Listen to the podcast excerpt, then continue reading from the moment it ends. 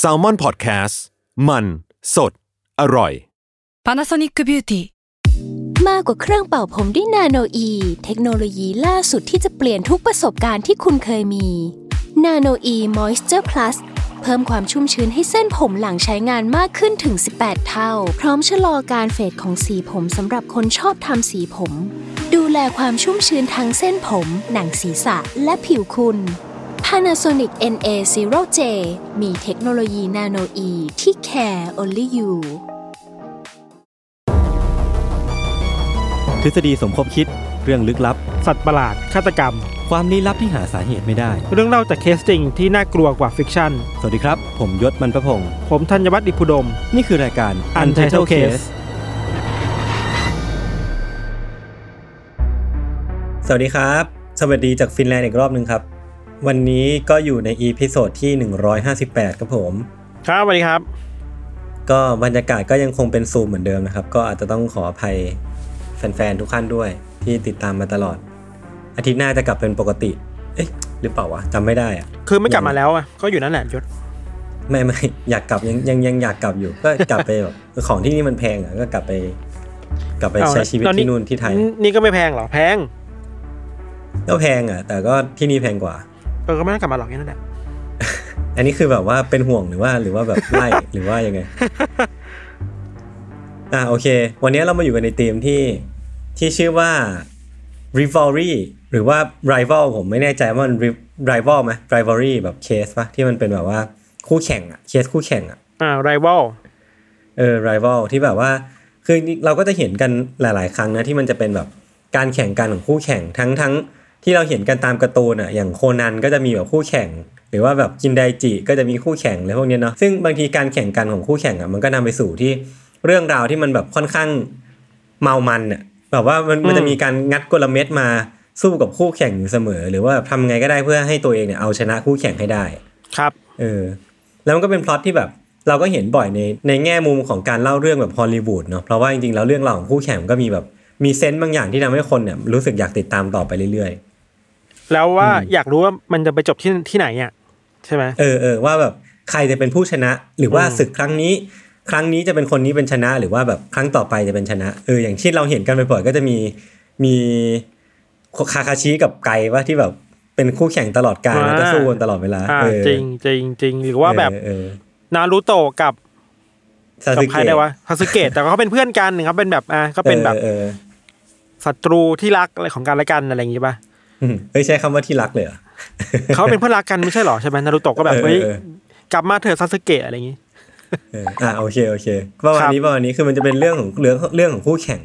ครับเดี๋ยววันนี้ผมเริ่มก่อนเนาะจริงๆแล้วอะผมอะเตรียมเรื่องมาที่แบบว่าอยากที่จะเล่าเล่าถึงเคสที่มันเป็นเรื่องของการแข่งขันของคู่แข่งที่ มันไม่ได้นำไปสู่เรื่องราวที่มันแย่ๆอะแต่ว่ามันเป็นผลลัพธ์ที่เป็นด้านบวกกับโลกใบนี้แล้วกัน เพราะว่าจริงๆแล้วผมมองว่าบางทีการแข่งขันน่ะมันก็ทำให้ ต่างฝ่ายมันต้องแบบต้องงัดกลเม็ดหรือว่าหาทุกวิถีทางเพื่อชนะอีกฝั่งอยู่เสมอ และนั่นเนี่ยมันทำให้บางทีอะมันก็เกิดการก้าวหน้าอย่างก้าวกระโดด โดยเฉพาะในวงการที่เราเรียกกันว่าวงการวิทยาศาสตร์เนาะคืออย่างเงี้ยวันนี้ผมจะมาเล่าเรื่องของคู่แข่งในวงการบรรพชีวินวิทยา หรือว่า paleontology เนาะที่แข่งกันขุดฟอสซิลไดโนเสาร์จนทำให้เกิดการค้นพบสายพันธุ์ใหม่ๆเนี่ยมากมายแบบนับไม่ถ้วนเลยอืมมันคือเรื่องราวมหากาพย์ที่ถูกขนานนามว่า Bone War หรือว่าแบบ สง war มันก็คือสงครามนะ bone ก็คือกระดูกคือแบบสงครามกระดูก หรือว่าในอีกชื่อหนึ่งคำมันถูกเรียกว่า the great bone rush นั่นเองคือแบบครับมันจะเป็นช่วง period สั้นๆ ที่ทำให้เกิดการค้นพบซากไดโนเสาร์หรือว่าฟอสซิลไดโนเสาร์ต่างๆ แบบหลายๆพันน่ะจำนวนมากแบบภายในช่วงเวลาสั้นๆอืมจุดเริ่มต้นของเรื่องเนี้ยมันคือคนสองคนที่ชื่อว่าโอธเนียลชาร์ลส์มาร์ชแล้วก็เอ็ดเวิร์ดดริงเกอร์โคบครับผมจะเรียกพวกเขาสองคนว่ามาร์ชกับโคบแล้วกันนะครับ มีแค่ชื่อสองชื่อจะได้ไม่สับสนกัน เริ่มที่มาร์ชก่อน คือมาร์ชเนี่ยเป็นเด็กนิวยอร์กที่เกิดในครอบครัวแบบชาวนาแบบ farmer แต่ว่าตัวเขาอะมีความสนใจทางวิทยาศาสตร์ตั้งแต่เด็กแล้วแล้วก็เหมือนมุ่งมั่นไปทางด้านนี้เลย แล้วก็ได้ไปเรียนต่อที่เยล แล้วก็ไปอยู่ที่เยอรมัน ด้วยทุนทรัพย์ของคุณอาที่ค่อนข้างมีฐานะร่ำรวย ส่วนตัวโคบเองเนี่ยก็เป็นเด็กที่เกิดมาในตระกูลที่มีฐานะ แล้วก็มีความสนใจในทางวิทยาศาสตร์เหมือนกันทำให้แบบก็เรียนมาทางด้านนี้เหมือนกัน แต่ว่าพอถึงช่วงเวลาที่ เหมือนโคบกำลังจะถูกเกณฑ์ไปรับใช้ประเทศชาติในในสงครามซีวิววอร์อืมเขาก็เลยแบบตัดสินใจว่าจะต้องหาทางหลบเลี่ยง ทางครอบครัวของเขาเนี่ยก็เลยส่งเขาไปเรียนที่เยอรมัน แล้วทีเนี้ยที่เยอรมันเนี่ยก็เป็นประเทศที่เส้นทางของทั้งสองคนเนี่ยคือโคบกับมาร์ชเนี่ยมาบรรจบกัน แล้วก็เป็นที่เยอรมันนี่แหละที่ทั้งสองคนเนี่ยได้พบเจอกันเป็นครั้งแรก แล้วก็ได้กลายเป็นเพื่อนกันตั้งแต่ตอนนั้นเป็นต้นมา แต่แล้วเนี่ยความสัมพันธ์ที่มันแบบดำเนินไปเรื่อยๆพี่ทันนานวันเข้าเนี่ยมันก็เริ่มแบบ แปรเปลี่ยน คือเหมือนพอไม่ได้เจอกันบ่อย ไม่ได้คุยกันบ่อยอะความที่เคยรู้สึกว่าเขาเป็นเพื่อนอะมันก็เริ่มเปลี่ยนไปทีละนิดทีละนิดอะไรเงี้ย จนทั้งคู่เนี่ยเรียนจบจากเยอรมันแล้วก็กลับมาอยู่ที่อเมริกาครับความสัมพันธ์เนี่ยมันก็ได้เริ่มเลือกทางแล้วว่าพวกเขาเนี่ยจะเป็นศัตรูต่อกันและกัน คือมันเหมือนว่าจากเดิมที่เคยชอบจากเดิมที่แบบ เออ ก็รู้สึกเป็นเพื่อนอะเริ่มเริ่มมีความเหม็นขี้หน้า เริ่มมีความแบบไม่ชอบกันบางอย่างขึ้นมา แล้วก็ตั้งตัวว่าจะเป็นศัตรูกัน อืม คือตรงเนี้ยมันอาจจะเป็นเรื่องของนิสัยที่แตกต่างกันเว้ยคือมาร์ชเองก็มองว่าโคบเนี่ยเป็นไอเด็กบ้านรวยที่แบบไม่ได้จริงจังกับเรื่องงานขนาดนั้น หรือว่าไม่ได้ไม่ได้เอาจริงเรื่องบรรบรรบรรพชีวินวิทยาขนาดนั้นอะคือแบบเอาเงินพ่อเอาเงินแม่มาถลุงเล่นๆอะไรเงี้ย ส่วนโคบเองเนี่ยก็มองว่ามาร์ชเนี่ยเป็นคนที่จริงจังแล้วก็ขึงขังเกินไปเรียกได้เป็นคนแบบไม่ค่อยยืดหยุ่นสักเท่าไหร่ แล้วก็ไม่ได้เหมาะสมกับการเป็นนักวิทยาศาสตร์เอาเสียเลยอืมแต่ทั้งหมดเนี้ยมันก็คงเป็นแค่เพียงแค่แบบ ความไม่พอใจส่วนตัวนึกออกปะที่อะสมมติว่ายกตัวอย่างให้เห็นภาพนะ ผมแบบผมเป็นศัตรูกับพี่ทันผมก็แค่ไม่ชอบนิสัยพี่ ไม่ชอบที่พี่เป็นอย่างนี้เป็นอย่างนั้น แต่มันก็คงไม่ได้มีอะไรไปมากกว่านั้น แต่ว่าทีเนี้ยความสัมพันธ์ของโค้กกับมาร์ชเนี่ยมันมีจุดเปลี่ยนคือว่ามันมีเหตุการณ์บางอย่างที่เกิดขึ้น และทำให้มันมีความแตกหักเกิดขึ้นจริง ๆ ครับ คือนักประวัติศาสตร์เนี่ยเชื่อกันว่า Bone War หรือว่าความขัดแย้งกันระหว่างมาร์ชกับโคบเนี่ยมันถือกำเนิดขึ้นจริง ๆ ในปี 1868 ที่โคบเนี่ย ได้ทำการต่อฟอสซิลไดโนเสาร์ที่เขาได้รับตัวอย่างมาจากคันซัสได้สำเร็จ คือไดโนเสาร์ที่เขาต่อขึ้นมาไม่ทันมันเป็นไดโนเสาร์ที่เขาเชื่อกันว่าเป็นไดโนเสาร์ใต้น้ำเว้ยมันเป็นแบบมีลักษณะเป็นครีบอะแล้วก็เหมือนเป็นตัวใหญ่ๆ มากๆ แล้วก็มีหางยาวเฟื้อยยาวมากอะไรเงี้ยครับ ซึ่งเขาก็ตั้งชื่อมันว่า Elasmosaurus อืมซึ่งจริงๆแล้วเนี่ย มันก็ดูไม่มีอะไรเนาะก็ดูเป็นการแบบการค้นพบสปีชีส์ไดโนเสาร์ใหม่ๆ หรือว่าการค้นพบฟอสซิลใหม่ๆ จนกระทั่ง ในงานที่มันมันประกาศผลเนี่ยหรือว่าในในงานที่โคบมาเล่าเล่าให้ทุกคนฟังว่าเขาค้นพบฟอสซิลเนี่ยก็มีคนคนหนึ่งเดินเข้ามาคือมาร์ชเว้ยคือมาร์ชเนี่ยเดินเข้ามาแล้วก็มาแบบมาเปิดโปงโคบท่ามกลางสาธารณชนว่าไอ้ฟอสซิลของ Elasmosaurus ที่เขาต่ออยู่ตรงเนี้ยมันเป็นฟอสซิลที่ต่อผิดพลาดมากๆอะอืมคือถ้าทุกคนลอง search ดูรูป Elasmosaurus ไปพร้อมๆกันเนี่ยก็จะพบว่าไอ้ส่วนที่ยาวของไอ้ไดโนเสาร์ตัวเนี้ยพี่ทัน มันไม่ใช่หางเว้ยแต่มันเป็นคออคือทีเนี้ย มาร์ชก็บอกว่าโคบอะมันเอาส่วนหัวของไอ้ไดโนเสาร์ตัวเนี้ยไปต่อกับหางของไอ้ตัวไดโนเสาร์ตัวเนี้ยทำให้มันจริง ๆ แล้วสัดส่วนมันผิดพลาดไปหมดเลยอะแล้วเขาก็เปิดเผยเรื่องนี้กับสาธารณชนว่าแบบทำให้เกิดความอับอายของของโคบมากๆว่าแบบเอ้ยนี่มึงมึงเป็นนักวิทยาศาสตร์จริงหรือเปล่า หรือว่ามึงเป็นนักบรรพชีวินจริงจริงหรือเปล่าทำไมทำให้เกิดการผิดพลาดอย่างนี้ได้ ซึ่งจริงแล้วอะย้อนความไปนิดนึงคือว่าในสมัยนั้นอะ มันยังไม่มีการค้นพบไดโนเสาร์ที่มีคอยาวขนาดนี้เว้ยทำให้แบบจริงๆมันก็ไม่ใช่เรื่องแปลกที่ ที่โคบอะจะคิดว่าไอ้ไอ้ส่วนที่ยาวอะคือหาง นึกออกไหมเออ มันก็มันก็เข้าใจได้แต่จริงๆแล้วเนี่ยมันผิดผิดพลาดหลักทางชีววิทยา แล้วก็เรื่องเนี้ยมันก็ทำให้โคบเนี่ยต้องรีบเอาเงินไปกว้านซื้อนิตยสารทางวิทยาศาสตร์ที่เขาเนี่ยตีพิมพ์ paper นี้ออกไปในตลาดแบบกลับคืนมาทั้งหมดเลย เพราะว่ากลัวว่าจะเสื่อมเสียชื่อเสียง คือมันก็เป็นการกระทำแบบนี้เองเว้ยเป็นเป็นจุดเริ่มต้นที่ทำให้ มันเป็นเหมือนการมากกว่าการการการตัดริบบิ้นเปิดงานอะ แต่เป็นการแบบฉีกริบบิ้นทิ้งอะเพื่อเป็นการเปิดการแข่งขันระหว่างคนสองคนที่เอาเป็นเอาตายที่สุดในวงการบรรพชีวินวิทยาครับ คือเรื่องราวหลังจากเนี้ยมันก็เต็มไปด้วยการแข่งแย่งชิงดีเว้ยซึ่งจริงแล้วเนี่ยมันเริ่มต้นตั้งแต่ก่อนเหตุการณ์แหกหน้าที่ผมเล่าไปเมื่อกี้ด้วยซ้ำคือถ้าย้อนกลับไปเล็กน้อยอะคือตอนที่โคบเนี่ยได้ทำการค้นพบพื้นที่หนึ่งอยู่ที่นิวเจอร์ซีย์เนาะคือพื้นที่เนี้ยมันเป็นพื้นที่ที่แบบมีฟอสซิลอุดมมากเลย แล้วก็แบบเหมือนขุดไปตรงไหนก็เจอซากกระดูกไดโนเสาร์อะไรเงี้ยแล้วมันก็ ได้กลายเป็นไซต์ขุดเจาะที่ก็มีเหล่าคนเนี่ยไปคอยขุดฟอสซิล ส่งมาให้โคบเนี่ยตรวจสอบเรื่อยๆ เพราะว่าเขาเป็นคนค้นพบไซต์นี้เนาะที่มันเป็นเรื่องก็เพราะว่าไอ้ไซต์ที่โคบค้นพบเนี่ยพี่ทัน มันมีหลักฐานว่ามาร์ชอะได้เดินเข้าไปเว้ยได้เดินทางไปที่นั่นน่ะแล้วก็ทำการจ่ายใต้โต๊ะให้กับเหล่านักขุดเจาะที่นั่นน่ะให้อืมแทนที่จะส่งฟอสซิลไปให้โคบที่เป็นเจ้าของไซต์อะให้ส่งมาที่มาร์ชแทน คือเหมือนเป็นการตัดตัดแบบ ตัดท่อน้ำเลี้ยงอะแล้วก็ส่งมาให้ที่ตัวเองแทนเพื่อเพื่อป้องกันไม่ให้โคบอะได้ได้หน้าไป คือพอโคบค้นพบเรื่องนี้ประกอบกับเรื่องที่เขาโดนหักหน้ากลางงานหรือว่ากลางสาธารณชนเนี่ย ถ้าผมเป็นเขาเองอะคงแบบของขึ้นอะคงแบบว่าอะไรวะมึงมาทำแบบนี้กับกูทำไม แล้วก็รู้สึกว่าน่าจะเป็นจุดเปลี่ยนที่ทำให้เขารู้สึกว่าตั้งตนเป็นคู่แข่งกับมาร์ชมากขึ้น ในเวลาต่อมาพี่ทันมันก็มีเรื่องราวที่ทำให้ทั้งสองคนเนี่ยบาดหมางเกิดขึ้นอีกรอบหนึ่ง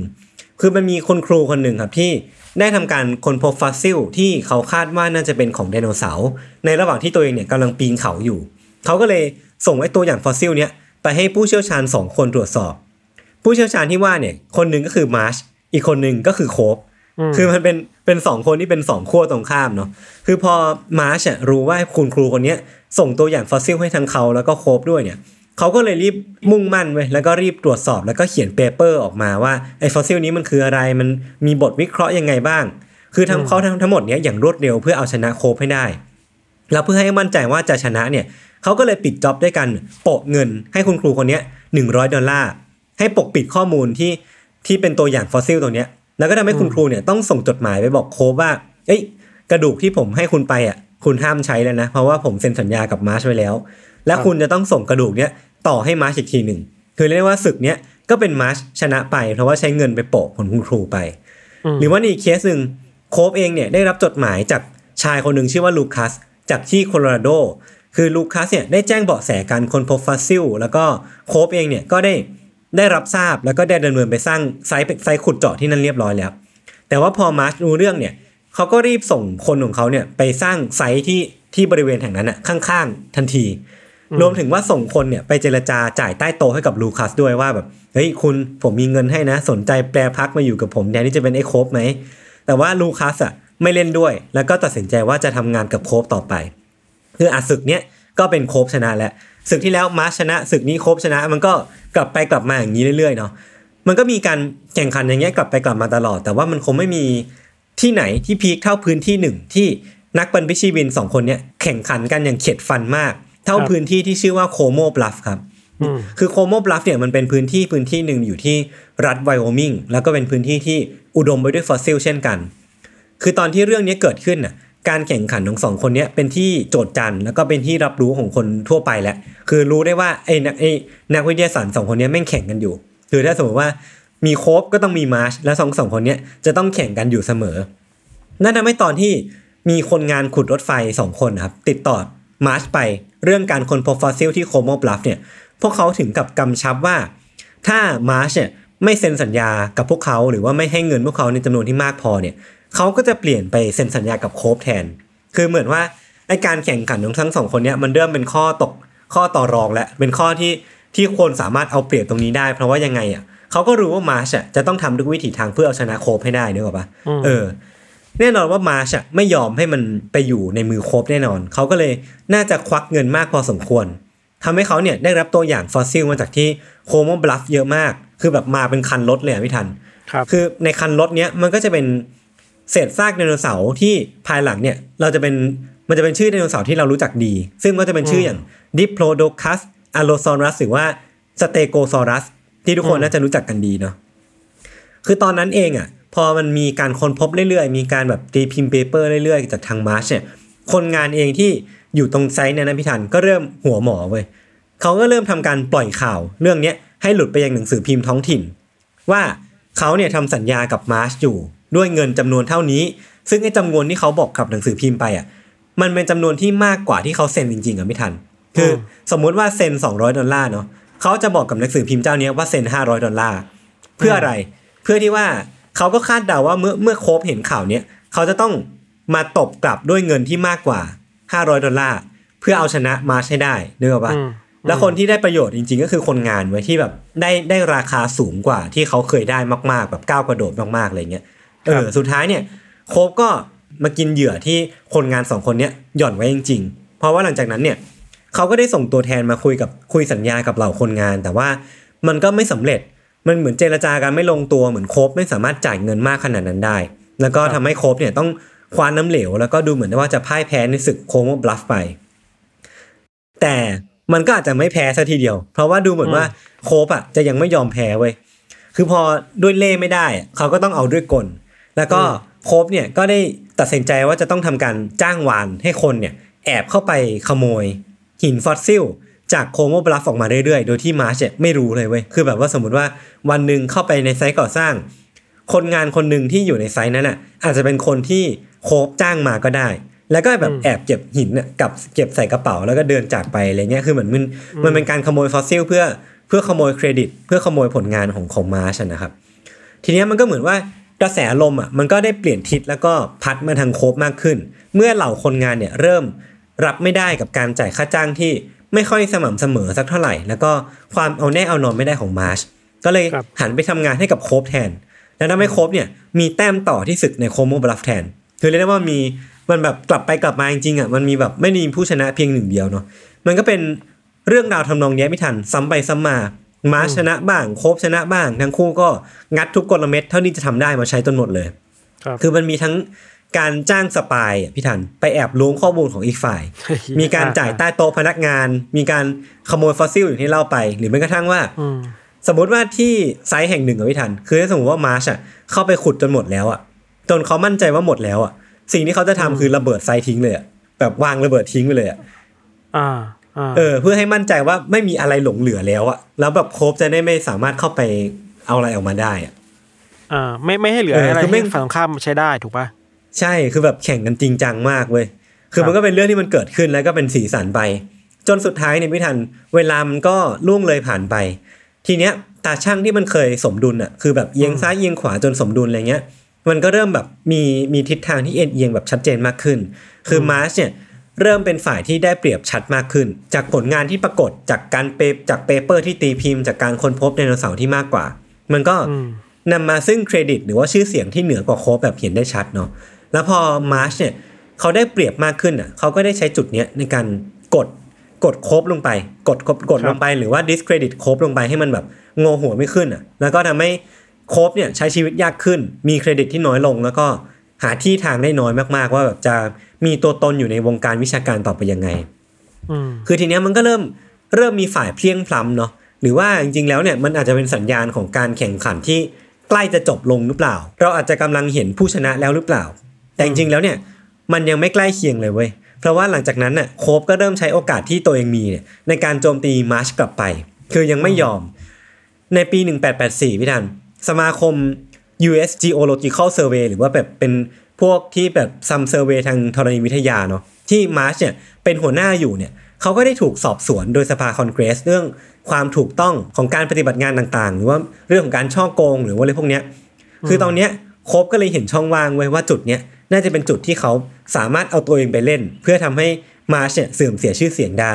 อืมเขาก็เลยเอาเงินเนี่ยพี่ทันไปฟาดให้กับพนักงานสมาคมของมาร์ชเนี่ยแล้วก็จ้างให้พวกเขาเนี่ยให้การว่าร้ายกับหัวหน้าตัวเองอย่างมาร์ชทำให้ภาพการสอบสวนเนี่ยมันออกมาไม่ค่อยดีเท่าไหร่ แล้วมันก็อาจจะส่งผลต่อภาพลักษณ์ของมาร์ชได้ แล้วก็อาจจะผลส่งผลถึง career ของเขาในอนาคตได้ แต่มาร์ชเองก็ไม่ได้ยอมเพลี่ยงพล้ำเว้ยคือเขาอะทำทุกวิถีทางคือ ทำยังไงก็ได้เพื่อให้ปิดข่าวไม่ให้ไม่ให้ข่าวเนี่ยมันรั่วไหลไปทางสำนักพิมพ์หรือว่าทางหนังสือพิมพ์ต่างครับๆแล้วเขาก็ทำได้ คือแบบสามารถปิดข่าวเนี้ยไม่ให้มันไม่ให้มันรั่วไหลไปทางสาธารณชนได้ แต่ทีเนี้ยทางด้านของโคบเนี่ยก็ยังไม่หยุดแล้วก็ได้ทำการใหญ่มากขึ้น โดยการนำเอาข้อมูลที่เขาอะรวบรวมมากว่า 20 ปี ที่เขาได้รู้จักกับมาร์ชมา มาเรียบมาทำเป็นเรียงความมาทำเป็นแบบ journal อะคือมันเป็นข้อมูลที่บันทึกทุกอย่างที่เป็นเรื่องของข้อผิดพลาดของมาร์ช ทั้งเรื่องทางวิทยาศาสตร์ การช่อโกง แล้วก็เรื่องราวการปฏิบัติงานต่างๆ ที่มันค่อนข้างไม่ดี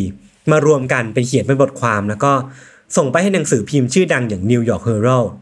ทีเนี้ยเขาก็เลยเอาเอา paper เนี้ยหรือว่าเอาบทความหรือว่าของข้อมูลต่างๆของโคบเนี่ยไปตีพิมพ์ แล้วก็เป็นที่มาของซีรีส์ที่ชื่อว่า Bone Wars ที่หนังสือพิมพ์เนี้ยเขียนขึ้นมานั่นเอง แล้วมันก็เป็นซีรีส์ที่ได้รับความนิยมมากๆเลยคือมีคนคอยติดตามมีคนแบบอ่านเยอะมาก แล้วก็มีคนรู้จัก ทั้งมาร์ชทั้งโคบแล้วก็เรื่องราวที่เขาทำมากขึ้น โดยที่หลังจากนั้นเนี่ยมาร์ชเองก็ได้ให้ข้อมูลแง่ร้ายของโคบเนี่ยกับหนังสือพิมพ์เจ้าเดียวกัน แล้วมันก็เกิดเป็นการตอบโต้ที่ค่อนข้างกลับไปกลับมาในหนังสือพิมพ์เจ้าเนี้ยแล้วก็เป็นโบนวอร์ที่แบบเรารู้จักกันหรือว่าได้รับข้อมูลมาในปัจจุบันนั่นเอง คือสุดท้ายเนี่ยการทะเลาะกันครั้งเนี้ยมันไม่ได้นำมาซึ่งผู้ชนะเพียงหนึ่งเดียวเว้ยเผลอๆเนี่ยมันอาจจะไม่มีผู้ชนะเลยด้วยซ้ำเพราะว่า หลังจากที่ทั้งคู่เนี่ยพยายามเปิดเผยเรื่องแย่ๆของแต่ละฝั่งออกมาเนี่ย มันก็ทำให้ชีวิตของทั้งคู่เนี่ยมันย่ำแย่ลงเรื่อยอืมๆคือมาร์ชเนี่ยถูกขอให้ออกจากสมาคมที่เขาเป็นหัวหน้าเนาะแล้วก็เริ่มมีงานน้อยลงเรื่อยๆ คือไม่ค่อยมีคนชวนเขาไปขุดขุดที่ site สักเท่าไหร่แหละ แล้วก็เหมือนไม่ค่อยมีคนชวนไปออกงาน แล้วก็ต้องใช้ชีวิตอย่างโดดเดี่ยว คือแบบไม่เคยแต่งงานแล้วก็เสียชีวิตลงไป คือส่วนโคบเองพี่ทัน เขาเองก็ได้สัมผัสกับ moment แห่งชัยชนะแค่เสี้ยงเสี้ยวเดียว เพราะว่าแบบในในส่วนของการสงครามข้อมูลอะเขาเป็นคนชนะเพราะว่าเขาเป็นคนเริ่มก่อนเนาะเขาก็เลยแบบได้รับเครดิตที่เหนือกว่า แล้วก็ได้รับการแต่งตั้งให้เป็นหัวหน้าสมาคมแห่งหนึ่งที่เป็นเกี่ยวข้องกับการขุดขุดบรรพชีวินวิทยาเนี่ยแหละ แต่ว่ามันก็เป็นเพียงแค่เวลาสั้นๆเว้ยเพราะว่าหลังจากนั้นอะเขาก็เริ่มป่วยจากการทำงานหนัก แล้วก็ต้องขายคอลเลกชันฟอสซิลที่เขาหามาได้อย่างยากลำบากอะ เพื่อเอาเงินไปรักษาตัว สุดท้ายทั้งสองคนเนี่ยก็เสียชีวิตลงอย่างโดดเดี่ยว แล้วก็เป็นคนถังแตกทั้งคู่เลย คือเรียกได้ว่าเงินที่อยู่ในบัญชีที่มันเคยมากมาย มันน้อยลงเรื่อยๆ เพราะว่าเขาเอาเงินไปไปฟาดเพื่อทำด้วยวิถีทางเพื่อเอาชนะอีกฝั่งให้ได้ จนสุดท้ายเนี่ยมันร่อยหรอแล้วก็แทบจะไม่มีเหลือจนสุดท้ายเนี่ยทั้งคู่ก็เสียชีวิตลงไปอย่างค่อนข้าง เป็นชีวิตที่ไม่ค่อย ไม่ค่อยจะดีสักเท่าไหร่ครับอืมเออ แต่พวกเขาเนี่ยก็ยังคงเป็น คู่แข่งกันจนไปถึงวาระสุดท้ายเว้ยพี่ทัน เพราะว่าก่อนที่โคบเนี่ยจะเสียชีวิตอะเขาได้ขอให้มีการตัดหัวของเขาเก็บไว้อะเพื่อเก็บสมองของเขาไว้ที่ที่พิพิธภัณฑ์แห่งหนึ่ง เพราะว่าวันหนึ่งเขาก็รอว่ามาร์ชเนี่ยจะเสียชีวิต แล้วก็เอาสมองทั้งคู่อะมาวัดเทียบกันว่า สมองของเขาเนี่ยจะต้องใหญ่กว่าของมาร์ชแน่นอนอ่าเออนึกออกปะอ่าจะขอจะแบบจะต้องเอาชนะจนถึงวินาทีสุดท้ายอะอืมแต่สุดท้ายอะมาร์ชเองก็ไม่เคย รับข้อเสนอในการแข่งขันครั้งนี้ แล้วก็พอเขาตายไปมันก็เป็นอันปิดฉากช่วงเวลาการแข่งขันทางวิทยาศาสตร์ที่ดุเดือดที่สุดครั้งหนึ่งลงไป แล้วก็เป็นอันจบลง อืมสุดท้ายแล้วใครชนะอะคือคือผมอะไม่รู้เว้ยว่าแบบใครชนะ คือสำหรับผมนะ ผมสรุปได้ว่า แม้ว่าการแข่งขันของทั้งคู่อะมันจะดำเนินมากว่า 20 ปีแล้วว่ามันแล้วว่ามันก็ดูเหมือนจะลงเอยด้วยกันที่ไม่มีผู้ชนะ แต่จริงๆแล้วอะผู้ชนะผมว่ามันคือพวกเราเว้ย มันคือคนมันคือมนุษย์คนอื่น ๆ ที่อยู่ในวงการหรือว่าเป็นคนที่คนทั่วไป เพราะว่าไอ้การแข่งขันของทั้งคู่อะพี่ทัน มันนำมาซึ่งการค้นพบไดโนเสาร์แล้วก็สิ่งมีชีวิตดึกดำบรรพ์อีกมากมายหลายชนิดมากๆเลยเว้ยอืมทั้งนี้ที่ผมพูดไปแล้วอย่าง Allosaurus Stegosaurus Diplodocus หรือว่า Pterodactyl ที่เป็นแบบไดโนเสาร์บินได้ หรือว่า Triceratops ที่เป็นน้องน้องแรดอะมเออแล้วก็ตัวอื่นอีกมากมายเว้ยคือถ้าถ้านับนับเป็นจำนวนแล้วพี่ทัน มาร์ชเนี่ยค้นพบ 80 สายพันธุ์ใหม่ ส่วนโคบอะเอาไปอีก 56 คือรวมกันแล้วอะ 136 สปีชีส์ที่ทั้งสองคนอะ ค้นพบในเวลาอันสั้นๆ แค่ 20 ปีอะอืมคือมันก็เลยเป็นที่มาว่าทำไมเขาถึงขนานนาม period เนี้ยว่า Bone War หรือว่าแบบ The Great Bone Rush เพราะว่ามีการค้นพบแบบก้าวกระโดดจริงๆอะคือแบบเป็นเรื่องที่น่าตื่นเต้นมากเนาะรวมถึงว่าไอการแข่งขันอันแสนเร่าร้อนได้ป่าวะใช้คำว่าใช้คำว่าเร่าร้อนได้ปะของทั้งคู่อะ มันก็ทำให้อเมริกาเนี่ยเกิดกระแสที่เขาเรียกว่ากระแสโหยหาไดโนเสาร์พันธุ์ใหม่ๆ คือเรียกว่าเป็นเป็นมีความฮังเกอร์มีความ drive พอสำหรับการค้นพบไดโนเสาร์สายพันธุ์ใหม่ๆเสมอ คือถ้าสมมติว่าครับมีการค้นพบมีการตีพิมพ์เนี่ยคนก็จะคอยไปตามดูว่าแบบไอสายพันธุ์นี้มันคืออะไรมันคืออะไรกันแน่อะไรเงี้ย แล้วก็เหมือนมีผู้สื่อข่าวติดตามอย่างใกล้ชิด คือพูดพูดได้อย่างเต็มปากว่า ส่วนหนึ่งที่ทำให้ผู้คนเนี่ยสนใจไดโนเสาร์มากขึ้นในทุกวันเนี้ย ผมว่า Bone Wars หรือว่า period ที่ผมเล่าไปอะมันก็สมควรได้รับเครดิตแบบเต็มๆเนาะคือผมคิดว่ามันอาจจะมีเป็นส่วนที่ทำให้เกิดหนังอย่าง Jurassic Park มาด้วย หรือว่าแบบเป็น content ที่เกี่ยวกับเกี่ยวกับไดโนเสาร์เนี่ยที่มันตามไอ้เรื่องนี้มาหลังจากนั้นก็ได้อะไรเงี้ยครับครับ แล้วก็ไอ้เรื่องราวของพวกเขาเนี่ยมันก็ยังคงสร้างแรงบันดาลใจให้กับนักบรรพชีวินรุ่นใหม่ๆให้ออกมาขุดดินตามล่าหาฟอสซิลกันเป็นบ้าเป็นหลังตามที่ตามที่ทั้งสองคนเนี้ยได้ปลุยทางเอาไว้ด้วย เออออืม แต่ว่าจริงๆแล้วมันก็มีข้อเสียนิดนึงเนาะเพราะว่าพอมันเป็นการแข่งขันกันมันมีความเร่งรับเกิดขึ้น มันมีความเร่งรีบเกิดขึ้นเนี่ยคือมันก็มีการค้นพบจำนวนไม่น้อยใน Bone Wars ที่มันเกิดขึ้น แล้วก็มีส่วนผิดพลาด ที่มันเกิดจากความรีบความทะเยอทะยานอะไรเงี้ยแล้วก็ความอยากเอาชนะมากจนเกินไป แต่ผมว่าถ้ามันเทียบกับผลลัพธ์ที่ชาวโลกได้รับแล้วเนี่ย มันก็นับว่าเป็นการแข่งขันของคู่แข่งที่มีสีสัน แล้วก็สร้างประโยชน์ให้กับองค์ความรู้ของโลกเนี่ยไม่น้อยเลยทีเดียว เออประมาณนี้ครับ จริง ๆ ใครอยากรู้เรื่องเพิ่มเนี่ยก็ไปเซิร์ชได้นะ Bone Wars ก็มีข้อมูลให้อ่านเยอะมาก แล้วก็จริงๆมีเป็นหนังด้วย เหมือนจะมีทำเป็นหนังโดย HBO ชื่อว่า The Bone Wars แต่ว่าเขาประกาศทำตั้งแต่ปี 2013 แหละ แต่ว่าตอนนี้มันหายหายไปผมไม่แน่ใจว่า มันยังคงมีอัปเดตอยู่หรือเปล่า ก็ต้องรอติดตามมันต่อไปว่าจะมีหรือเปล่านะครับ อืมจริงๆในแง่วิชาการเองก็มีความอีโก้สูงกัน ประมาณนึงเนาะทั้งคู่เลยไอความอีโก้ของคนเราเออที่แบบฉันต้องเหนือกว่าแกให้ได้เนี่ย มันไม่ได้มีแค่แบบอืมนักกีฬาเนกอะว่าเวลาพูดถึงการแข่งขันใช่ใช่มันไม่แค่นักกีฬาหรือองค์วงการอื่นเนี่ยวงการวิชาการอะโอ้โหเอาเรื่องนะเอาเรื่องนะเอาเรื่องนะเออเออคือคือเราเห็นบ่อยอย่างเช่นที่พี่ทันชอบเล่าว่าแบบมีการแบบเอาเปเปอร์ของคนนั้นคนนี้มาวิเคราะห์แล้วก็ตีกลับไป คือเรียกได้ว่ามวงการวิชาการอย่างที่พี่ทันพูดเลย คือมันมีความกลับไปกลับมาตลอดอะ คือมันไม่มีความจริงแท้เนาะ คือมันก็จะมีความเอาของคนอื่นมาต่อยอดหรือว่ามาดีเบตอยู่เสมอ แล้วก็ผมคิดว่าการแข่งขันกันอย่างเงี้ย มันทำให้เกิดความก้าวหน้าที่มันแบบค่อนข้างน่าประทับใจมากๆอะครับ คนที่ได้คือมน่าจะเป็นคนทั่วไปนี่แหละ ที่แบบว่าใช่เออเราได้ใช่ใช่องค์ความรู้ใหม่ได้ สิ่งใหม่ ๆ เกิดขึ้นในวงการ อย่างนี้ อันนี้คือวงการอะไรวงการฟอสซิลเออวงการวงการบัตรประชีวินเออโบราณคดีแล้วกันเนาะเออเออเออเออได้ได้ครับครับ โอเคงั้นก็ประมาณนี้ พักฟังเบรกโฆษณาสักครู่ก่อนกลับมาฟังเรื่องของม่ทันในเบรกหน้านะครับ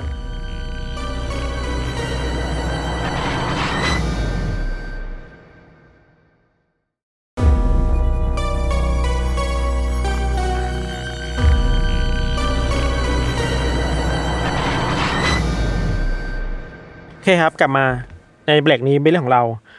ของเราเนี่ยจะมาเล่าถึง เรียกว่าเป็นช่วงเวลาของความ ดุเดือดเลือดพล่านนองเลือด ช่วงหนึ่งช่วงเล็ก ๆ ช่วงหนึ่งในญี่ปุ่นไว้ยญี่ปุ่นในยุคประมาณหนึ่งเก้าศูนย์ศูนย์เป็นต้นไปเนี่ยครับ จนถึงอืมก่อนปีสองพันเนี่ย มันก็เป็นช่วงเวลาที่ เรียกได้ว่ามีคนกลุ่มที่เรียกว่าเป็นยากูซ่าอีกคือญี่ปุ่นในยุคนั้นเป็นยุคที่มียากูซ่าค่อนข้างเยอะยศ แล้วก็ยากูซ่าเนี่ยก็มีอิทธิพลมากกว่ายุคปัจจุบันเยอะมากๆอืมคือญี่ปุ่นมันจะมีหลายแบบเนาะมีนักเลง ยังกี้ที่แบบว่า ก็แบบขับมอไซค์แล้วติต่อยตี ตามที่ต่างๆ แบบเด็กเด็กวัยรุ่นไฟแรงอะ ก็แบบหนึ่งแต่ถ้าดูจริงจังขึ้นมาหน่อยจะเป็นแบบยากุซ่าที่มีองค์กรรองรับอะไรเงี้ยครับเราขอปูพื้นนิดนึงว่า คือญี่ปุ่นยากุซ่าเนี่ย ในอดีตนะครับ มันจะมีอยู่หลายแบบยศ อาจจะจำกัดความได้ว่าเป็นแบบย่อยๆคือสองแบบคืออย่างแรกคือ สายแบบโดดเดี่ยวอะ คือแบบ ไม่ได้มีอือฮึสังกัดมากขนาดนั้น วันๆก็แบบไปอ่าเมาฟรีเหแลนซ์ล้าฟรีแลนซ์ฟรีแลนซ์เออไปเรียกเก็บค่าฟรีแลนซ์คุ้มครองกันในกลุ่มเล็ก ๆ ของตัวเอง กับอีกแบบหนึ่งที่น่าจะเป็นส่วนใหญ่คือ เรียกว่าเป็นแบบ Family Yakuza เว้ย คืออยู่กันแบบองค์กรมีรูปแบบองค์กรชัดเจน มีการไต่อันดับอือฮึจากข้างล่างขึ้นบนน่ะ ถ้าใครอืมอ่านมังงะก็จะเข้าใจเลยพวกนี้มากขึ้นเนาะแล้วก็โตเกียวรีเวนเจอร์เออโตเกียวรีเวนเจอร์อะไรแบบนั้นน่ะ หรือบางทีก็มีสาขาต่างๆ ของแก๊งอยู่ทั่วญี่ปุ่นเลย บางคนก็อยากเป็นหัวหน้าสาขานี้ เพื่อจะได้เติบโตเป็นเป็นผู้บริหารสาขาใหญ่ มันมีมันมีความ passion แบบนี้ในหมู่ยากุซ่าอยู่อะครับ สิ่งที่ยากุซ่าญี่ปุ่นทำในอดีตอะในตอนนี้ก็อาจจะมีน้อยลง แต่ในอดีตมันมีนะคือว่า การเข้าไปยุ่งเกี่ยวกับพวกธุรกิจเทาๆอะยศอืมเช่น การเรียกค่าคุ้มครองชาวบ้าน ใครเปิด ร้านอาหารผับบาร์ก็จะมียาคุซ่าเข้าไปคุ้มครอง แลกกับว่า โอเค คุณจ่ายเงินเราเดี๋ยวเราจะดูแลว่าไม่ให้ใครเนี่ยมาทำอะไรวุ่นวายร้านคุณนะ มันมีความเป็นแบบนักเลงคุณธรรมอะเออได้ก่อนเนาะละครคุณธรรมเออแบบนั้นละอะครคุณธรรมเอ้ยฉันถึงฉันจะผิดกฎหมาย แต่ฉันสามารถคุ้มครองชีวิตพวกแกได้นะก็จ่ายเงินมาอะไรเงี้ยครับาหรือบางธุรกิจก็มืดๆไปอย่างเช่น sex worker ค้ามนุษย์ รวมถึงการพนันยาเสพติด รับจ้างเป็นอันธพาล ก็มีด้วยอืมคือถ้าคุณมีเงินแล้วคุณอยากจ้างไปกระทืบใครอะถ้ามีเงินถึงนะก็จ้างยากูซ่าได้อะว่ากันว่าแบบนั้นอืนะอฮึในอดีตนะครับจนถึงวันเนี้ยแก๊งยากูซ่าที่ใหญ่ที่สุดในญี่ปุ่นอะยศชื่อว่าแก๊งยามากุจิเว้ยแก๊งยามากุจิเนี่ยมีฐานใหญ่ ๆ คือฐานเสียงของเขาอะอำนาจเขาอยู่ที่เมืองโกเบอืมบุคคลสำคัญและเป็นคนที่อยู่ในสูงสุดของแก๊งยามากุจิ ในช่วงเวลาประมาณปี 1946 เนี่ย ชื่อว่าคาซึโอะทาโอกะอือฮึคาซึโอะทาโอกะเนี่ยเป็นหัวหน้าแก๊งรุ่นที่สามของแก๊งยามากุจิแล้วมีฉายาว่าเป็นคูมะเว้ยคูมะญี่ปุ่นแปลว่าหมีอะคุมะมงเหรอไม่ใช่ใช่ปะคูมะคือหมีจริงๆเออคูมะแปลว่าหมีเออมีคนเล่ากันว่าเหตุผลที่ชื่อคูมะคือเวลาต่อสู้กับศัตรูเนี่ยเขาใช้วิธีการข่วนตีแบบหมีเว้ยเชี่ยอะไรแบบนั้นหรือบางทีก็เดี๋ยวดูตัวใหญ่หน้าเกรงขาเหมือนหมีอะเออก็เรียกว่าเป็นคูมะไปเออ ขณะเดียวกันนะครับคาสุโอะคนเนี้ยก็เป็นคนที่สามารถปเปลี่ยนองค์กรยากุซ่าตัวเองอะแก๊งยามากุจิเนี่ยให้ดูยิ่งใหญ่กว่าเดิมได้กว่ารุ่นก่อนอืมๆคือว่าเมื่อก่อนเนี่ยก็มีกำลังพลแหละ แต่ไม่ค่อยมีอำนาจเท่าไหร่ เท่ากับยุคของคาซูโอะครับ สิ่งที่คาซูโอะทำคือว่า มีนโยบายให้กับคนในสมาชิกตัวเองที่เป็นสมาชิกตัวเองเนี่ยเฮ้ยแบบพวกแกไปวางแผนมาให้ฉันหน่อยว่า พวกแกจะขยายอิทธิพลยังไงบ้าง จะไปหาเงินยังไง จะขยายอำนาจตัวเองยังไงบ้าง จนทำให้แก๊งยามากุจิเนี่ย มีอำนาจมากขึ้นอย่างรวดเร็วในยุคของของคนนี้แหละอือฮึมีข้อมูลว่าช่วงที่พีคที่สุดของแก๊งยามากุจิยศมีสมาชิกมากถึงสี่หมื่นคนทั่วญี่ปุ่นเว้ยสี่หมื่แล้นวเลยเหรอเออแล้วมีสาขาอยู่ทั่วประเทศอะเอออิทธิพลของแก๊งยามากุจิมันขยายวงการจากแค่วงการนักเลงวงการสีเทาอ่าๆไปสู่วงการการค้า วงการธุรกิจรวมถึงวงการการเมืองด้วย คือพวกนักการเมืองท้องถิ่นก็จะมาแบบเฮ้ยสวัสดีครับฝากเนื้อฝากตัวด้วยครับ เออแบบแบบนั้นน่ะเพราะว่าจำนด้ววนยคนสี่หมื่นคนอะมันไม่ใช่เล่นๆเนาะคือถ้าเป็นใช่บริษัทเนี่ยมันคือแบบระดัขบองโลก้อนกใหญ่อะเออใช่ แม้ว่าที่ผ่านมาคาซึโอะจะสามารถทำให้แก๊งยามากุจิดูยิ่งใหญ่ขึ้นได้ยศ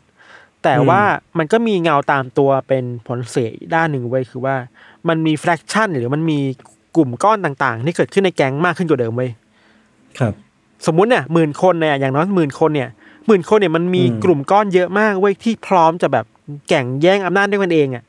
เพื่อจะขึ้นมาอือฮึเป็นแบบอำนาจสูงสุดของของกลุ่มอะอืมอืมขณะเดียวกันศัตรูแก๊งตรงข้ามก็มีเยอะแยะมากมายครับ ที่ผ่านมาเนี่ยคาซูโอะเคยถูกแก๊งศัตรูบุกมายิงด้วยด้วยสามยศอืมแต่ก็รอดรอดชีวิตมาได้เว้ย ถึงแม้จะรอดชีวิตมาได้จากเหตุการณ์หลาย ๆ เหตุการณ์เนี่ยสุดท้ายแล้วครับคาซูโอะก็เสียชีวิตในปี 1981 เพราะว่าเป็นโรคหัวใจคือป่วยเนาะ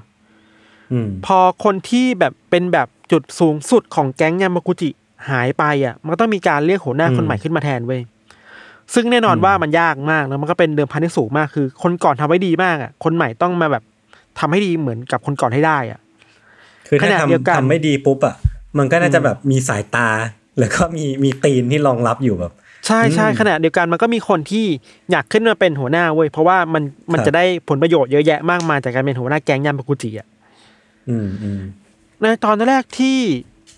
ที่คาโซะเสียชีวิตไปครับ ตามธรรมเนียมของยากุซ่าแล้วอะเขาจะเอาคนที่เป็นมือมือขวาเว้ยชื่อว่าวากาชิระวากาชิระคือได้ตำแหน่งเป็นแบบคู่ใจอะเป็นคู่มือของของเบอร์หนึ่งนี่นะขึ้นมาเป็นเบอร์หนึ่งแทน แต่ว่าวากาชิระในเวลานั้นเองเขาชื่อว่าคุณเคนนิจิยามาโมโตะเนี่ยอยู่ในคุกโดนจับไปแล้วอืมก็หาไม่ได้ แล้วในเวลาต่อมาเคนนิจิยามาโมโตะเนี่ยก็เสียชีวิตอีกก็แบบอ้าวอ้าวหาใครไม่ได้เลยในคุกเนี่ยเหรอ ใช่ใช่ไม่แน่ใจว่าไม่แน่ใจว่าเขาเสียชีวิตในคุกหรือว่านอกคุกนะแต่ที่แน่คือว่าไม่สามารถกลับมาเป็นหัวหน้าแก๊งได้อะยากแล้วทีนี้ ใช่พอจะไปหันหาเบอร์สามเบอร์สี่เนี่ย ก็แบบมีความเขม่นกันน่ะ มันหายากอะเออสุดท้ายแล้วก็ ได้ข้อตกลงว่าพวกกลุ่มของกลุ่มผู้บริหารเนี่ย จะให้ภรรยาอืมของคาซึโอะเนี่ย ขึ้นเป็นหัวหน้าก่อน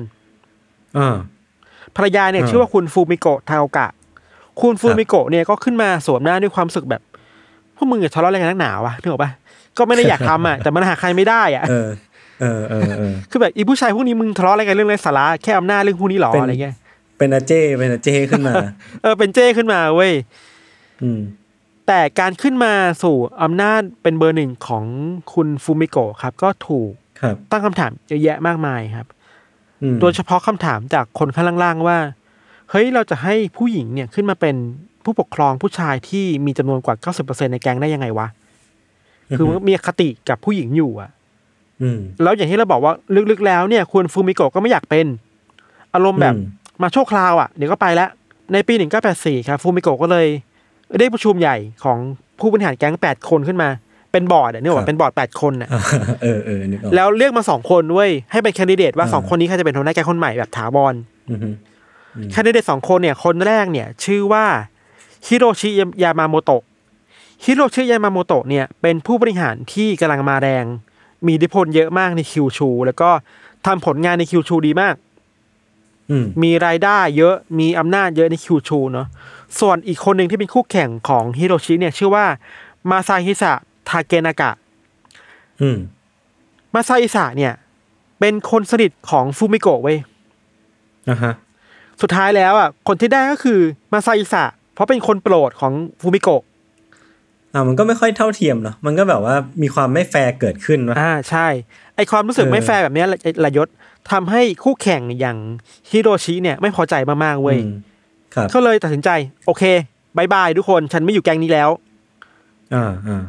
แล้วไม่ได้ออกไปแค่คนเดียวอะ เอาคนของตัวเองในแก๊งอะ กว่าประมาณสี่พันคนอะ ออกไปด้วยเว้ย โอ้โห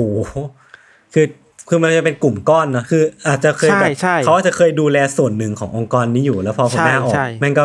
ยกโขงกันไป ใช่คือ ต้องบอกก่อนว่า วัฒนธรรมในยาคูซ่ามันอยู่กันแบบ เจ้านายลูกน้องพี่น้องอะ มันมีครับความครอบพักครัวดีต่อเอ มันมีความพักดีต่อครอบครัวนี้มากเว้ยถ้าอืมอืมพี่ชายสูงสุดของครอบครัวฉันออกไปอะ ฉันก็ต้องอืมตามพี่ชายคนนี้ไปด้วยอะนึกแล้วบังเอิญกว่า แล้วบังเอิญว่าไอ้กลุ่มเนี้ยมันมีสี่พันคนเว้ยที่พร้อมออกไปด้วยอะเยอะโคตรเยอะ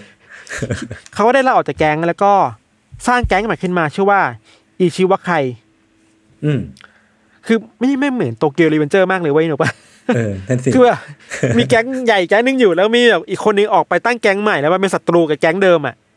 เออ อันนี้อารมณ์เหมือนแบบเหมือนดราก้อนเนี่ยถ้าสมมติว่าเป็นเรื่องแบบดราก้อนอาจจะออกไปตั้งแก๊งมาสู้กับไมกี้อะไรเงี้ยเอออะไรแบบนั้นน่ะอิชิวะไคเนี่ยครับเป็นแก๊งใหม่ที่ฮิโรชิสร้างขึ้นมาเนาะแล้วก็คือคนแก๊งเดิมแหละไปสร้างแก๊งใหม่ แล้วก็ อย่างที่เราบอกไปเมื่อกี้ว่าวัฒนธรรมในแก๊งยาคูซ่ายศมันอยู่กันแบบครอบครัว มันอยู่กันด้วยความจงรักภักดีอะ ดังนั้นเมื่อมีใครคนหนึ่งออกจากครอบครัวนี้ไปอะ ไอคนในครอบครัวเดิมก็จะมองว่าไอพวกนี้มึงแบบทรยศครอบครัวเราอะเออ มึงไม่ดีแน่ๆอะไรนะครับอืมมันคือการดูหมิ่นศักดิ์ศรีหัวหน้าแก๊งเดิมอะอืมและจุดนี้แหละยศมันกลายเป็นสงครามระหว่างสองแก๊งเว้ยในวันที่ 26 มกราคม ปี 1985 นะครับ มาไซสะอืมที่เป็นหัวหน้าแก๊งยามากุจิคนใหม่เนาะ ก็เขามีเมียน้อยอืม ก็วันนี้เขาไปที่อพาร์ตเมนต์ของเมียน้อยเขาคนหนึ่งพร้อมกับอืมวากาชิระก็คือ มือขวาเขากับเพื่อนอีกคนหนึ่งอืมสามคนไปที่อือมพาร์ตเมนต์พอไปถึงอพาร์ตเมนต์เปิดลิฟต์ขึ้นไปชั้นบนน่ะพอกดลิฟต์อะลิฟต์ยังไม่ปิดนะ มันก็มีชายฉกรรจ์มาสี่คนเว้ยแล้วก็เอาปืนกลน่ะปืนทั่วไปมายิงเขาจนเสียชีวิตในลิฟต์เว้ยอื้อหือคืออุกอาจมาก แล้วแน่นอนว่าเออคนที่ส่งมือปืนนี้มาฆ่าก็คือ อีกแก๊งหนึ่งอะ ที่เป็นคู่อืมแข่งเว้ยก็คืออิชิวะไคเว้ยอืมเหตุการณ์หลังจากเนี้ยมันพีคมากคือว่าหลังจากที่มาไซสะหัวหน้าแก๊งยามากุจิโดนยิงอะก็มีคนพาครับไปรักษาตัวที่โรงพยาบาลเนาะภาพที่โรงพยาบาลในวันนั้นคือว่า มันมีสมาชิกแก๊งยามากุจิอะไปเต็มโรงพยาบาลเลยเว้ยแล้วทุกคนอ่าแบบอาสาเว้ยเฮ้ยคุณพยาบาลคุณหมอ ผมขอบริจาคเลือดให้ผมอะให้กับหัวหน้าแก๊งได้ไหมอะคือมันพักดีกันขั้นนั้นน่ะ สุดท้ายแล้วครับ ก็เข้าใจว่าโดนยิงหนักมาก ก็ไม่สามารถยืนชีวิตไว้ได้เนาะมาไซสะก็เสียชีวิตในวันนั้นในวันที่ 26 มกราคม ครับ มันก็กลายเป็นความแค้นใหญ่อะนึกออกปะหัวหน้าแก๊งโดนอืมออดีตลูกน้องอะอดีตเพื่อนร่วมแก๊งอืมฆ่า อืมตอนนี้มันก็เลยโอ้โหเรื่องมันก็เลยเป็นสงครามใหญ่เว้ยไม่จบง่ายๆแน่เออๆมันจบไม่ง่ายแน่เออจากเนี้ยมันก็เลยถูกเรียกชื่อว่าเป็นสงครามระหว่างแก๊งยากุซ่าครั้งใหญ่ในญี่ปุ่นมายศ มันคือสงครามระหว่างแก๊งยามากุจิ กับแก๊งอิชิวะไคเว้ย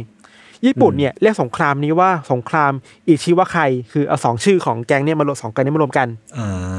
เออ คือสงครามระหว่างแก๊งของมาไซสะที่เสียชีวิตไปแล้ว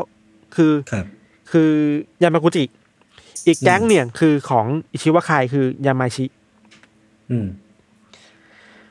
สงครามตอนเนี้ยยศอย่างที่ยศบอกมันค่อนข้างร้อนแรงขึ้นเรื่อยๆเว้ยอืมอืมมันมีความพยายามของแก๊งยามากุจิที่ต้องล้างแค้นให้กับหัวหน้าตัวเองให้ได้อะ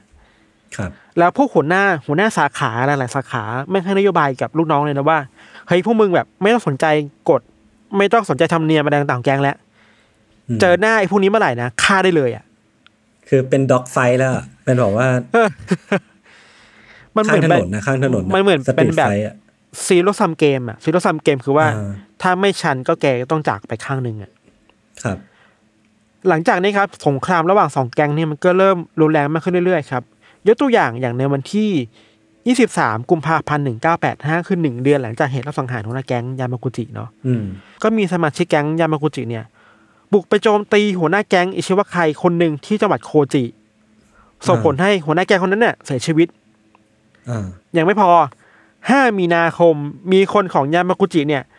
บุกไปสังหารคนที่ชื่อว่ามาซาฮิโรโออิวะ ที่ที่เป็นหัวหน้าแก๊งอืมอีกคนหนึ่งของอิชิวะไคที่โอซาก้าอืม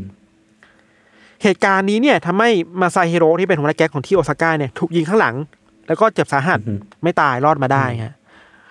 วันต่อมา 6 มีนาคม ไอ้แก๊งยามากุจินี่แหละ ก็บุกไปยิงใส่คนชื่อว่าคาซูโรชิมิยาโมโตะคนนี้เนี่ยเป็นที่ปรึกษาของผู้ที่ผู้บริหารแก๊งอิชิวะไคบุกเข้าไปยิงในระหว่างที่กำลังกินกาแฟในคาเฟ่ไว้ยที่มิเอะโโหอุกอาจมากอืมเหตุการณ์นี้ทำให้คาซูโตชิเนี่ย เจ็บสาหัส แล้วก็มีลูกน้องครับเสียชีวิตสองคนครับ ที่พีคมากเว้ยเหตุการณ์นี้เกิดขึ้นในวันที่ 4 เมษายนในปีเดียวกันยศ วันนั้นมีชายชื่อว่าโอซามุทานิวากิ โอซามุเนี่ยอืมเป็นหนึ่งในผู้บริหารของแก๊งยามาคุจิ เขาปลอมตัวเป็นคนส่งวัสดุ ส่งของไปยังออฟฟิศหนึ่งของสาขาทำการของแก๊งอิชิวะไคเว้ยอืมพอไปถึงอะ กดกริ่งปุ๊บ มีสมาชิกของศัตรูเปิดประตูมา ไม่ทำอะไรเลยเอาปืนยิงในห้องโอ้โหคือแบบมึงซาเวดมากอะ เออ คือคิดไปแล้วอะว่าจะฆ่าก็คือแบบไม่สนใจอะไรก็ฆ่าเลย ใช่ใช่คือซาเวดมากโหดมาก ไม่แน่ใจว่ามีคนเออเสียชีวิตแล้วแต่ว่ามันอุกอาจมากคือแบบนี่มันเหมือนครับในการ์ตูนในมังงะแต่มันทำขึ้นจริงๆอะปลอมตัวไปอืมยิงศัตรูในออฟฟิศของศัตรูอะอืมไอความรุนแรงระหว่างสองแก๊งเนี่ยครับ มันก็ มีเรื่องโหดๆอีกหลายอย่างครับ ยกตัวอย่างเช่น มีครั้งหนึ่งที่แก๊งยามากุจิอะไปลักพาตัวครอบครัวของแก๊งฝ่ายตรงข้ามไว้ยศอืมลักพาตัวมาแล้วบอกว่าเฮ้ยถ้าสาขาของไอ้คนเนี้ยไม่ปิดนะฉันจะฆ่าคนสองคนนี้ที่เป็นครอบครัวของพวกแกอืมคือมันเล่นกันหนักขั้นขั้นนั้นน่ะ บางทีถึงแม้ไม่มีความเสียหาย แต่ก็เอาเรื่องอยู่เช่น เดินอยู่ไปเดินอยู่ที่หน้าบ้านของผู้บริหารแก๊งศัตรูอะแล้วก็ยิงปืนขึ้นฟ้าเว้ยอืม สี่ห้านัด แล้วก็โอเคจากไป เหมือนขู่เออชีเพื่อวิตให้อะเพื่อให้รู้ว่าแบบเอ้ย กูจะยิงมึงก็ได้นะ แต่กูไม่ เออ บางทีไม่ยิง บางทีทำอย่างนี้เลยคือว่า ขับรถบรรทุกรถขนขยะไปอ่าไปจอดหน้าบ้านแล้วทิ้งขยะลงเว้ย แล้วก็จากไปแบบนั้นอะโอ้โหหยามจัดอะคือไม่โคตรหยาบศักดิ์ศรีอะนึกว่าแบบเอ้ยเออกูสามารถมาทิ้งขยะหน้าบ้านมึงได้นะ อะไรอย่างเงี้ย ความรุนแรงระหว่างสองแก๊งนี้มันก็ดำเนินขึ้นเป็นปีสองปีอะยศ จนทำให้ทางรัฐบาลญี่ปุ่นเนี่ยก็ตำรวจญี่ปุ่นเนี่ยคิดว่าไม่ได้แล้ว คือว่าในระหว่างนี้เองเวลามันยิงกันตาม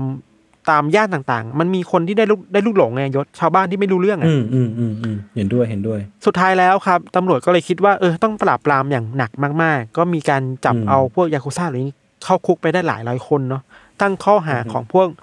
หัวหน้าสาขาหรือก็หัวหน้าแก๊งต่างๆ ได้หลายหลายๆคนนะครับ พอทะเลาะกันไม่สักพักเนี่ย มันก็ มีความพยายามของพวกข้างบนบนๆของสองแก๊งนี้ที่จะคืนดีกันน่ะ คือเฮ้ยมันคงคิดว่าอืมไม่ได้แล้วว่า ถ้าเราตีกันต่อไปเนี่ย ไม่มึงก็กูก็ไม่รอดนะคือไม่รอดทั้งคู่อะตำรวจเอาจริงอะเออเออเออแต่ปัญหาคือว่า มันเอาลูกน้องไม่อยู่เว้ยอืม มันเยอะอะมันเยอะอะมีเหตุการณ์หนึ่งอืมแก๊งยามากุจิอะบุกไปฆ่านักธุรกิจที่เป็นแบบมีเครือข่ายเกี่ยวข้องกับแก๊งฝั่งตรงข้ามอะครับ สิ่งที่เขาทำคือนอกจากฆ่าคนนี้แล้วอะทำด้วยยังยังทำศพแบบน่ากลัวมาก คือตัดลิ้นออก ตัดหูโอ้โหตัดนิ้วออก แล้วก็ทิ้งลงแม่น้ำอะ คืออมทำให้ความกลัวมันเกิดขึ้นมาแบบเนี้ยครับ มันก็แบบเยอะเนาะบางครั้งอะ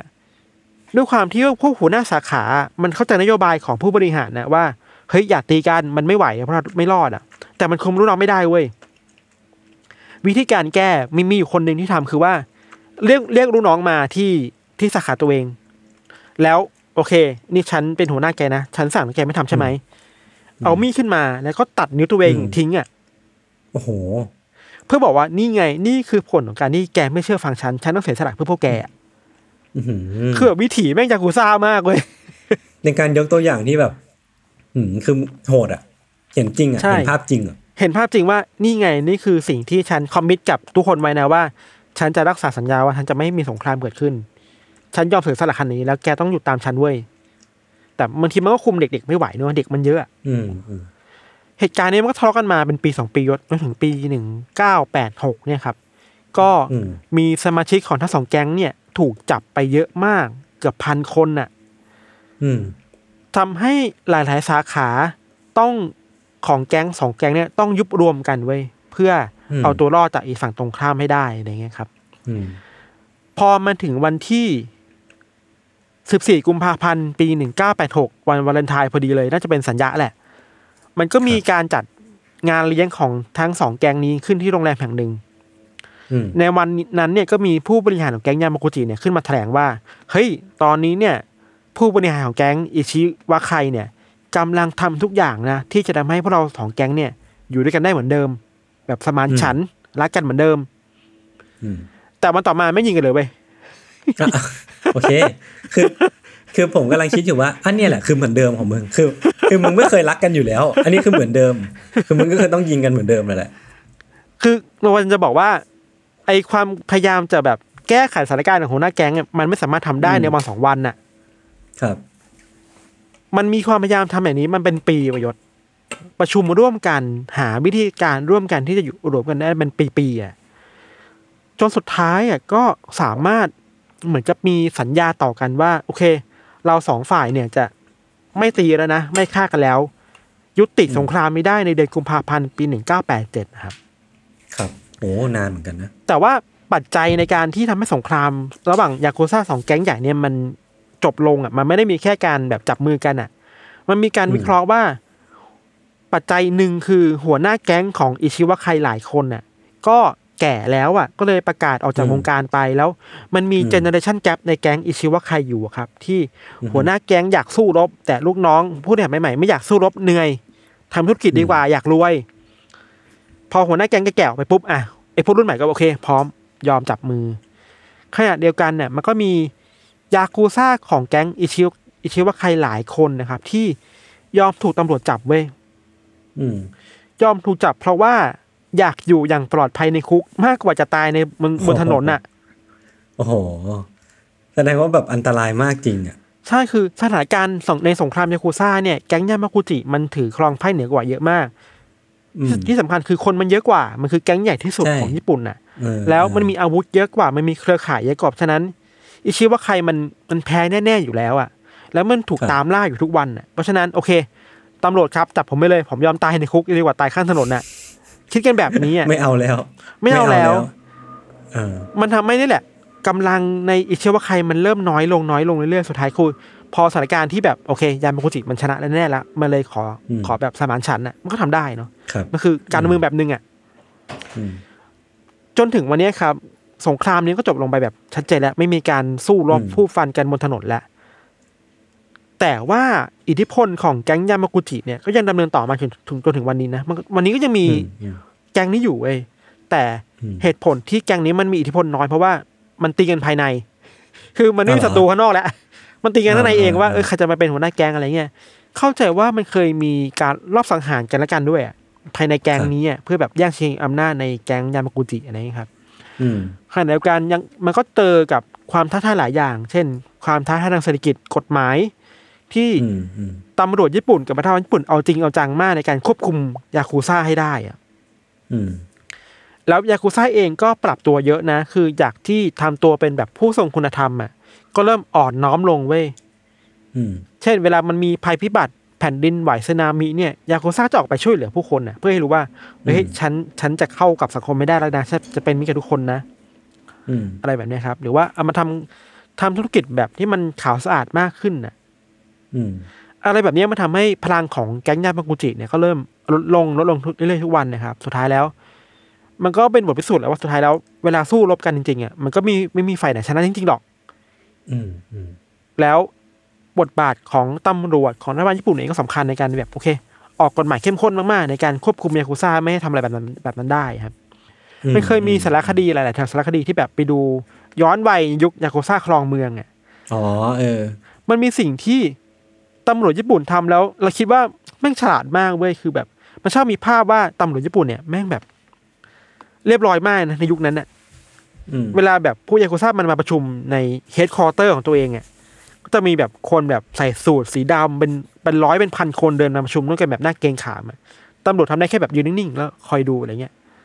อืมแต่ว่าสิ่งที่ตำรวจทำคือ แม่งพยายามจดจดบันทึกทะเบียนรถยนต์แต่ละคันเว้ยอืม แล้วแบบสเก็ตช์หน้าคนว่าไอ้นี่คันนี้ไอ้นี่คันนี้เดี๋ยวว่าคือแบบ ถึงฉันไม่ทำอะไรตอนนี้เนี่ยฉันเก็บข้อมูลนะ เดี๋ยวมึงเจอกูทีหลังแน่ๆอะไรอย่างเงี้ยนึกออกปะเออเออแต่พอกลับมายุคเนี้ยในยุคนั้นไม่คือตำรวจดูแบบอ่อนน้อมกับยูซ่ามากแต่ยุคนี้มันไม่ใช่แล้วอะกลายเป็นว่าอืมยากุซ่าถูกตำรวจไล่ล่าแทนไปแล้วอะ มันเคยมีคลิปไวรัลอยู่ประมาณปีที่แล้วมั้งว่า มีเหมือนว่าตำรวจพยายามจะจับยากุซ่ายากุซ่าพูดแบบเรียบร้อยมากสุภาพมากเว้ย แบบเอ้ยได้ครับได้ครับสักครู่นะครับสักครู่แต่แต่แต่แต่ตำรวจคือ มึงมามึงมามึงหยุดมึงมึงมอบตัวเดี๋ยวนี้เดี๋ยวว่าอืมมันกลายเป็นอืมบทบาทมันสลับที่กันไปแล้วครับ มันบอกบอกถึงอำนาจที่หายไปของยากุซ่ากับสังคมญี่ปุ่นเยอะเหมือนกัน อืมก็ประมาณนี้ยศสงครามยากุซ่าญี่ปุ่นอืมสองปีสั้นๆแต่ก็สนุกดี มีความมังงะมากเลยอะแต่ว่ามันก็ต้องเทคไว้ด้วยนะว่ามันเป็นเรื่องราวที่เกิดขึ้นจริง มีผู้เสียชีวิตจริง ทั้งแบบ ทั้งคนที่อยู่ในแก๊งแล้วก็คนที่โดนลูกหลงด้วยผมว่าเรื่องนี้มันสิ่งที่มันน่าพูดถึงด้วยคือเรื่องของผู้เสียหายที่เป็นผู้ใช่โดนลูกหลงนั่นแหละเนาะใช่เออใช่คือมันใช่เป็นการทะเลาะกันของสองแก๊งก็จริงแต่ว่า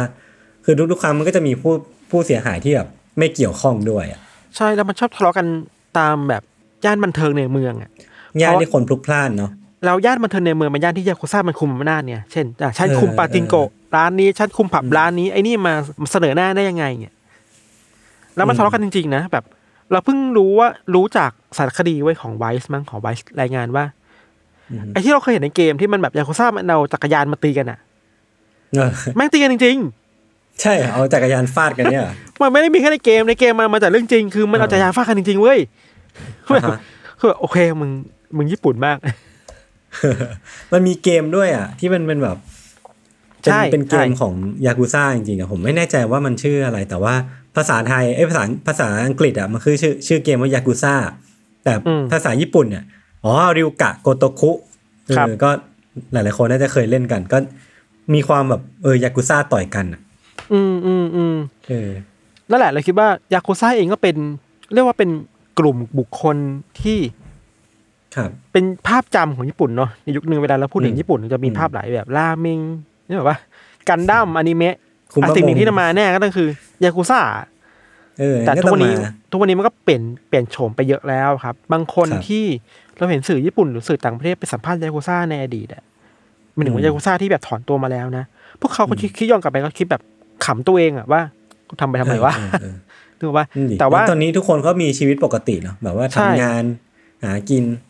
ใช่ทำอาหารกินทำงานแบบการเงินการธนาคารทำงานอสังหาอืมอะไรเงี้ยครับ แต่ว่า มันก็มีความน่าสนใจบางอย่างในในแวดวงยากุซ่าอยู่ด้วยที่ ที่น่าสนใจคือวัฒนธรรมภายในยากุซ่าเนี่ย มันมันส่งผลให้เกิดสงครามต่อกันได้ง่ายมาก อย่างที่เราบอกว่ามองมันคือองค์กรที่มันเกิดขึ้นด้วยความพักดีจริงๆอะมันอีโมมากๆอะอีโมชันมากๆ ว่าฉันพักดีแต่หัวหน้า หัวหน้าสั่งฉันต้องทำอะไรเงี้ย เพราะฉะนั้นอะมันสามารถสร้างสิ่งที่เรียกว่า us and them ได้ง่ายมากอะนี่คือพวกฉันอืมนั่นคือพวกแกฉันกับแกไม่ถูกกัน ฉันกับแกต้องมีใครสักคนหนึ่งที่แบบเป็นอันดับหนึ่งให้ได้อะอืมมันเลยหลีดไปสู่สงครามได้ด้วยเหมือนกันอะไอ้วัฒนธรรมแบบเนี้ยความพักดีกับเกินล้นอะอืมฮึครับ ประมาณนี้ยศ ครับผม โอเคเอ้ยนี่ผมวาดพี่เป็นยากุซ่าด้วยนี่นี่คุณหายไปคุณทำสิ่งนี้เหรอ ผมก็นั่งวาดอยู่ โอครัเคบครับงั้นก็วันนี้ก็ประมาณนี้ครับ จริงๆก็เป็นเป็นเรื่องราวของคู่แข่งที่ค่อนข้างต่างกันเนาะคือผมเองก็ ตั้งใจไว้แล้วแหละว่าว่าพี่ธันน่าจะมาแบบสายโหด แต่ว่าผมก็พยายามฉีกไปอีกทางหนึ่งเหมือนกัน ก็จริงๆคือเราก็จะเห็นได้ว่าการแข่งขันกันอะ บางทีมันก็ไม่ได้นำมาซึ่งเรื่องดีหรือว่าเรื่องเลวแบบตัดสินใช่ได้ขนาดนั้นเนาะใช่คือมันอาจจะเป็นผลลัพธ์ที่ทางด้านดีอย่างเรื่องที่ผมเล่ากับองค์กรองค์ความรู้ของโลกอะไรเงี้ยเนาะอืมอืมหรือมันจะเป็นเรื่องที่ไม่ได้ส่งผลประโยชน์กับใครเลย อย่างเรื่องที่พี่ทันเล่ามาอืมมันก็เป็นได้ทั้งสองฝั่งเนาะขึ้นอยู่อืมกับว่า มันเป็นการแข่งขันที่เฮลตี้หรือเปล่าหรือว่า นำไปสู่อะไรจริง ๆ หรือเปล่าอะไรเงี้ยนะครับ ที่เราคิดว่าชนะในศึกนี้อะ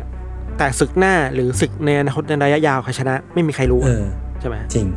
ครับครับโอเค งั้นวันนี้ก็ประมาณนี้ครับ ติดตามรายการของเราทั้งสองคนได้ทุกช่องทางของ s ัมมอนบอดแคสเช่นเคย วันนี้พวกผมสองคนลาไปก่อน สวัสดีครับ สวัสดีครับ